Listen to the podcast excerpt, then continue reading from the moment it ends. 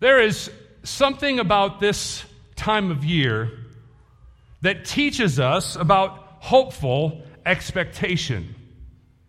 In the busyness that becomes a part of our rhythm of life this time of year, that we just become so concerned about basically surviving the holiday season and moving on to the next thing, we often remember that we are hoping for something great. We're hoping for the arrival of Christ. But with all this busyness, we often forget that one of the important themes of the Christian life is hopeful expectation as well.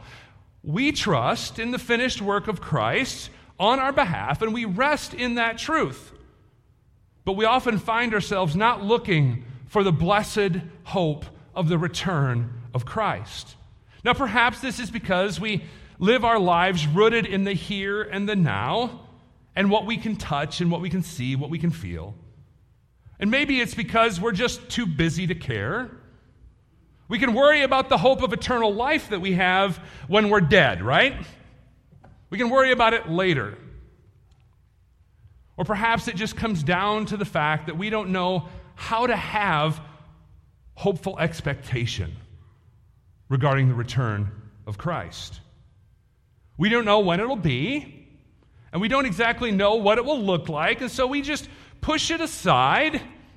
Now, many years ago, a good friend of mine and I were having a talk about the different views of the end times, and specifically views of the coming millennial, millennium. We were talking about what postmillennials believe, what premillennials believe, and what amillennials believe. And then he told me, said, Mark, I'm a panmillennial. Now, I'd never heard of a panmillennial before. And so I asked Adam, what is this designation panmillennial? He said, I just believe it's all going to pan out in the end. Now, I think that many believers fall into that designation. And so we don't think about the coming of Christ much because we're just, you know, it's going to it's going to happen. We look forward to it, but it's all going to pan out in the end. Now, today we're not going to be talking about millennial views and we're not going to be doing any type of speculation. Instead, I want us to think about the tension that Advent and the Christmas season is intended to give us. Every year, we're, we're, we break off from our indifferent slumber regarding the coming of Christ, and Advent forces us to think about this idea as we, as we look forward to celebrating the first coming of Jesus at Christmas. We're asked to consider the final return of Christ. As we take a break from working through the books of the Bible like we normally do, during Advent, I go to the traditional text schedules to pick out what we're going to have here as we're taking a break from whatever book we're working through. And every year in December, when I look up what it is in December, I'm reminded that, that the passages that are assigned during Advent aren't those passages about Christmas that we were reading a few weeks ago in the book of Acts, where we were talking about the coming of Jesus, when the angels came to Mary, uh, when the angel came to Elizabeth and Zechariah, those aren't usually the passages during Advent when you look up what they're going to be. Instead, they are talk of judgment. They are talk of the second coming of Christ. And so Advent is about that. It's about giving us this idea of hopeful expectation. As we think about the first coming of Jesus, we're to think about the second coming of Jesus. These passages that we look at are often passages of judgment. They're calls to repentance. They're prophetic calls to prepare ourselves for the great day of the Lord. And so we find ourselves in a passage in the first part of Philippians today and that type of language that I was just talking about is found there for us.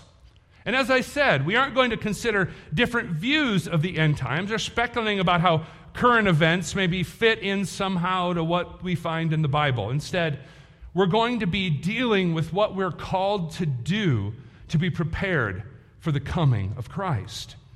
And so we're going to navigate these nine verses with this idea in front of us. And I, am going to break the passage down into three points again to give us a path to understand how we live in light of the coming day of Jesus Christ. So, the first thing that we're going to see is that God is at work in us. Paul is very positive about what God is doing in the life of the Christian in the church at Philippi. He is confident that God is not only working, but that God will bring that work to completion. Secondly, we see that this confidence comes not because he knows them to be particularly good folk or because he trusts that they're going to work hard at it. Instead, we see that he trusts that God is going to bring them to completion because it all relies on the grace that they've received from God. Finally, we see that we're called to live lives of holiness because of the grace that God has blessed us with. And Paul is confident that the Spirit does this work in the believer and that this brings glory and praise to God. And so, we're going to isolate our first point here today, where we're going to look at this first part of Philippians chapter 1. And it, we see that Paul has a lot to say about the people in the church at Philippi and the work that, that God is doing in them. Now, it's vital that we understand the context from which Paul is writing this letter. He has been imprisoned for the gospel.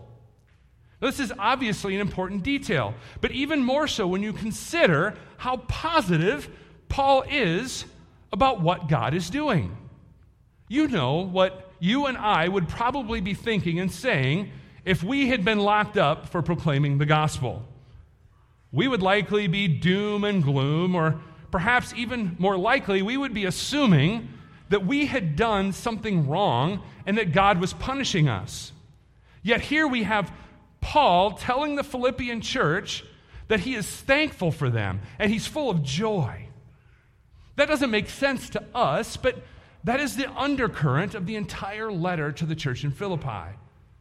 In the midst of hardship, in the midst of persecution, Paul has joy. He's filled with joy. Even though he is separated from this church, and even though he isn't able to be with them, he still feels a partnership with them in the gospel. And he says that he prays for the church and that he's filled with joy. And we find then that this all leads to something that Paul is very confident about. He has full assurance that God is at work in these people. He doesn't have to be there to witness it. He knows that because they have put their faith and their trust in Jesus, he knows that God is doing something in them. And look at the language that he uses here. He says, I am sure of this. When people talk like this, you know that they have a deep conviction, right? Think about the last time you heard somebody talk this way, where someone's flat out said, I absolutely know this is true. And they were willing to take a stand on that. Think about how deep a conviction they had. And Paul means this. He means it more than your uncle who proudly proclaimed his views on something were absolutely right. He absolutely understands this more than you and I could have a confidence in anything. He believes this. This is an extreme confidence that he has here. And as the sentence continues, we can see why Paul is so confident. It's because his statement isn't about what any human agent is doing. He doesn't say, I am sure of this, that you people can do it. No, his confidence comes because he knows the one who is at work in them. He knows that it is God who began a good work in them, and he knows that it is God who will bring that work to completion. Now, I don't know about you, but that gives me a lot of hope that the God who began a good work in me is going to bring it to completion. And this gives me hope because I know, I know that God began the work in me. It didn't have anything to do with me. I can look back all the way to before I can even remember. And I know, beyond a doubt, that God has been faithful to me. The promise that was spoken over me in my baptism in 1975 has come to pass. There's no way that I would have come to faith on my own. The word was faithfully proclaimed to me, and the Holy Spirit caused it to take root, and I believed by faith. I was given a heart transplant. My heart of stone was replaced with a heart of flesh. And it is God, not me, who began this good work. But let me tell you, I have tried over and over and over and over and over and over to bring this good work to completion on my own. And every time it ends up in disaster. I fail every day to perfectly love God with all my heart, my mind, my soul, and my strength, and to love my neighbor as myself. I've tried every tip, I've tried every trick I can come across, but they don't bring me to completion. Instead, they lead me to frustration, they lead me to failure. And the greatest freedom comes when I read this verse. And I hope it does the exact same thing for you. He who began a good work in you is going to bring it to completion at the day of Christ. Even on the days where you don't feel like God is at work, He is. Because you've heard the word and it has taken root, and the Holy Spirit indwells you. Don't give up. Don't give in. Continue to hear the word. Continue to trust the Spirit. On the days where you fall flat on your face, trust this fact that God is at work and He will bring it to completion at the day of Jesus Christ. He is at work in you. And notice what He says the final destination of this work is it's the day of Christ. Now, you and I, we want the quick fix. You and I are after the magic bullet. But what do we see here? God is playing the long game. That's what God is doing. You and I want to be zapped, and suddenly we are mature in Christ. But God is going about things in a different way. Through His Word and through His Spirit, you are being shaped, you are being formed. He is working all things together for good. Now, while you and I want the quick and the easy, you and I know that ultimately that's not how things work, right? You don't make a mouth watering smoked brisket in the microwave. The most expensive wine wasn't made last week. When you go out for supper, you don't consider the drive through as a source of fine cuisine. God is going to bring you to completion. When you are in Christ, you have a sure and certain promise that he who began a good work in you will finish that work and that you will be conformed to the image of Christ. God is playing the long game and trust God's plan. And before we move on to our second point, I want us to just stop for a second and appreciate just how, how awesome this is. Because the day of Christ is coming. Just as we confess, Christ will return to judge the living and the dead. At the end of history, he will return to deliver his kingdom to his Father. And when he returns, you will be complete. If you need to, breathe a sigh of relief about that good news. That's good stuff. The struggles that we have in this world will one day be to an end. The Spirit is at work in us, and the good work that was begun in us is not done. It will be brought to completion at the day of Christ. What a source of peace, what a source of joy this should be for us. And so we move on to our second point to see why Paul is so confident in all of this. It's because he knows that they are partakers in grace. They have received the Lord Jesus. And Paul feels a confidence about this even in the midst of his imprisonment. They are concerned for him and they are praying for him, and he is praying for them. He is confident that they are laboring together for the gospel of God's grace. And we need to remember the power with which Paul is able to talk about the power of that grace. Remember who Paul is. He is Saul. He persecuted the church. He stood by while Stephen was martyred. The book of Acts tells us that he was breathing murder on the early church. Yet God chose him to be the one who took the gospel to the Gentiles. Jesus literally knocked him down. He was blinded, but he was brought to the light of God's grace through that experience. And really, when the truth is thought about, each and every one of us are all brought to the grace of God in the same way. Apart from God, we are dead in sin, we are blind to the truth, we are deaf to the word, but we are radically rescued and we are brought to life. We are given vision to see the truth, and we are given ears to hear and believe the Word of God.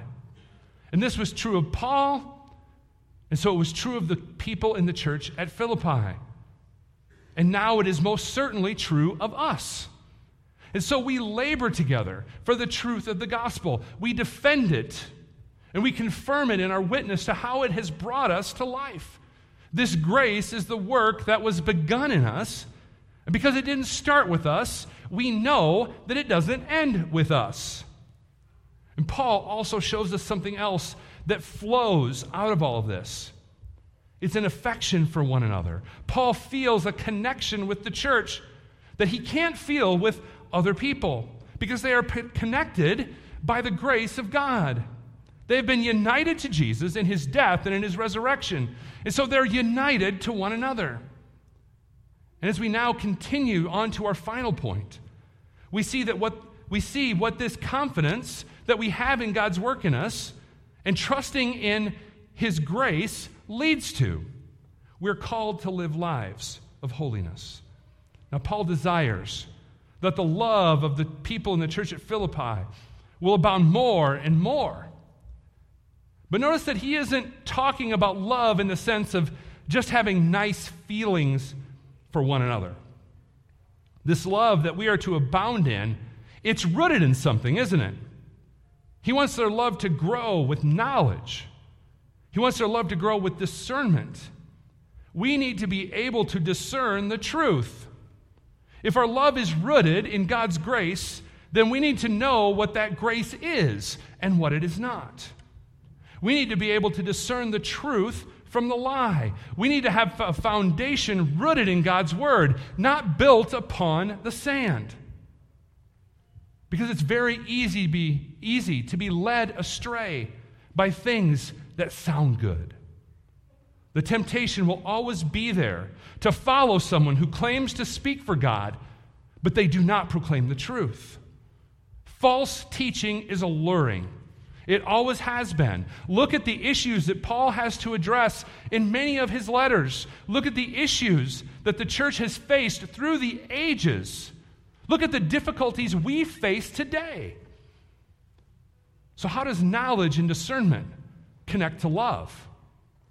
Well, usually those things, knowledge and discernment, are connected to some kind of legalism or unkindness but let's stop and really think about this. Is allow, allowing someone to believe false doctrine loving? No, because it moves them away from the truth of God's grace. Most false teaching ends up being something that you have to do. It's a law that you have to keep, or, or it rests on some sort of human activity. So to let someone believe that they can somehow merit salvation on their own, that is arguably the most unloving thing that you can possibly do for them because it puts that, that burden on them. The freedom that they are to have in Christ, the shackles that have been removed, are put back on by false teaching. Christ removed them and by false teaching, they're put back on. And it puts the burden of salvation back on them when Christ has removed it for their sake. So, this is why. This is why we hold tightly to sound doctrine. This is why we desire to have knowledge and discernment that is rooted in the Word of God. Because it causes us to love more. It causes us to show more grace. It causes people to be set free from the burden of their sin.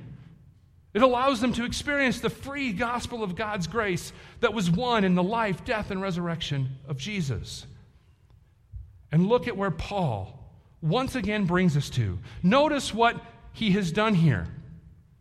As we get to the end of this, he's bringing up the day of Christ again. We saw early on that we would have this good work completed in us at the day of Jesus Christ. And now we're seeing that idea again. He sort of bookended this part of, the, uh, this part of Philippians with this idea of the coming of Christ. Because we're rooted in God's grace. We're discerning the truth of God's word. And so he says that we're able to approve what is excellent, and we are going to be found to be pure and blameless for that day of Christ that is coming. And notice what else it says we're filled with the fruit of righteousness that comes through Jesus Christ. Love and holiness are the end goals. That is what the grace of God plants within us. It is what the Word and the Spirit cultivate. And at the day of Christ, that fruit is harvested. And as we think about this end goal, and we consider the attitude of repentance and looking to the coming of Christ as we move towards Christmas, we have to stop and think about the process of growth. Growth is hard. Those of you who till the soil, whether in the fields or in your gardens, you know there are weeds that need to be eradicated. There are times of drought, there are times of flooding, there are storms, there are winds. Getting to harvest is not an easy process, is it? And if we desire to grow in holiness, hate to break this to you, you're going to experience the same thing. It's hard. As we know, we grow in grace and in love through our hearing of the word and the Spirit at work in us. Now, this sounds easy, right? All I have to do is hear the word, the Spirit activates. It's not easy. First, you have to hear the word. You have to be taking it in, whether it is here or in your personal study of Scripture. You need to come into contact with God's word. Then, when you do hear it, it isn't an automatic thing. What is the work of the Spirit? What does the Holy Spirit do? Well, the Word of God tells us, and it's very clear what the work of the Holy Spirit is. The work of the Holy Spirit is to convict the world of sin and unbelief.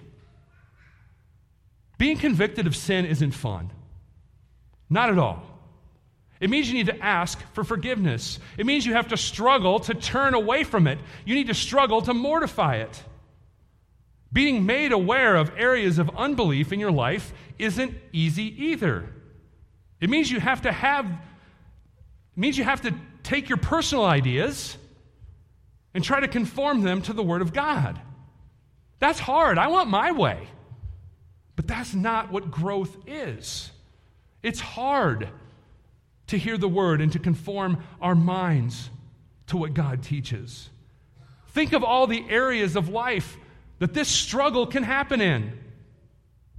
Idols that you and I have in our lives, the looseness with our tongue, not resting from our labor, not honoring people that God places in authority over us, anger and malice towards our brothers and sisters, lust, taking what isn't ours, speaking untruth, desiring what you don't have in case you missed it, I just went through the Ten Commandments there. Were you keeping up? Think about that. All those areas where we can be convicted of sin. Because conforming our lives to God's law is hard. And when the Spirit convicts us of our sin, it's painful. As much as we like to make sin an out there problem, we like to worry about the sins of other people. The truth of the matter is, sin is an in here problem, isn't it? And being convicted of it is hard. It's really, really hard, and putting it to death is even harder. Yet, I have very, very good news for you folks. All of this is for a purpose. It's to bring you to completion for the day of Christ. And as we look to that day, and as we hope for that day, we do it knowing that we will not arrive at that day guilty and empty. Instead, because we are in Christ, you and I will be able to stand in the judgment blameless and filled. Not because we've done anything to deserve it, but because we solely rest on the merits of what Jesus Christ has done for us. And so we look to that final day, knowing that this is true and trusting in our great Savior alone. And so we come away from this passage understanding these truths. And I think there's two ways that I believe it is important that we apply these ideas as we step out into the world in this coming week. Now, the first one is a bit of a cliche, but I didn't know how else to say it, so I'm going to use a cliche. We need to remember that God isn't finished with us yet. Our desire for the magic bullet in spiritual growth and in sanctification makes us feel like we might never arrive. But the truth is is that God is playing the long game with us.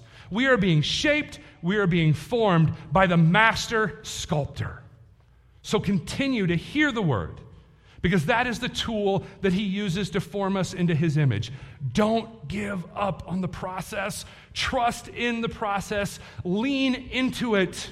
Hear the word and believe the word. Trust that it will do its work in you, convicting you of sin and driving you to repentance. That is how you are shaped.